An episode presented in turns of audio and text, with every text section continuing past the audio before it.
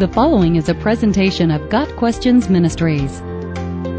What does the Bible say about bitterness? Bitterness is resentful cynicism that results in an intense antagonism or hostility toward others. The Bible teaches us to get rid of all bitterness, rage, and anger, brawling and slander, along with every form of malice. It then goes on to tell us how to deal with such bitterness and its fruits by being kind and compassionate to one another, forgiving each other, just as in Christ God forgave you. Ephesians 4 verses 31 and 32.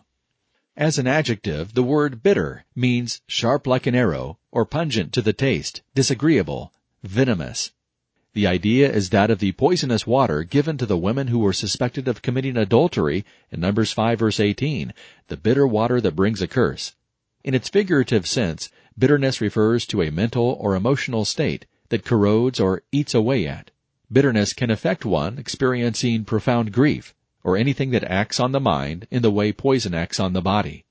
Bitterness is that state of mind that willfully holds on to angry feelings, ready to take offense, able to break out in anger at any moment.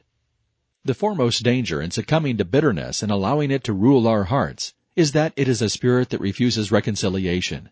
As a result, bitterness leads to wrath, which is the explosion on the outside of the feelings on the inside. Such unbridled wrath and anger often lead to brawling, which is the brash self-absorption of an angry person who needs to make everyone hear his grievances. Another evil brought on by bitterness is slander. As used in Ephesians chapter 4, it is not referring to blasphemy against God or merely slander against men, but to any speech springing from anger and designed to wound or injure others. All this then leads to a spirit of malice, which signifies evil-mindedness or feelings of intense hatred. This kind of attitude is sensual and devilish in its influences. Malice is a deliberate attempt to harm another person. Therefore, every form of malice must be done away with. Ephesians 4 verse 31.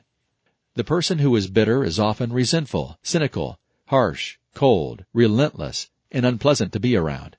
Any expression of these characteristics is sin against God. They are of the flesh, not of his spirit.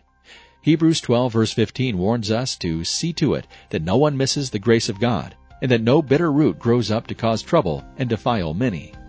We must always be wary of allowing bitter roots to grow in our hearts. Such roots will cause us to fall short of the grace of God. God wills that His people live in love, joy, peace, and holiness, not in bitterness. Therefore, the believer must always watch diligently, being on guard against the dangers of bitterness. Got Questions Ministry seeks to glorify the Lord Jesus Christ by providing biblical answers to today's questions. Online at GotQuestions.org.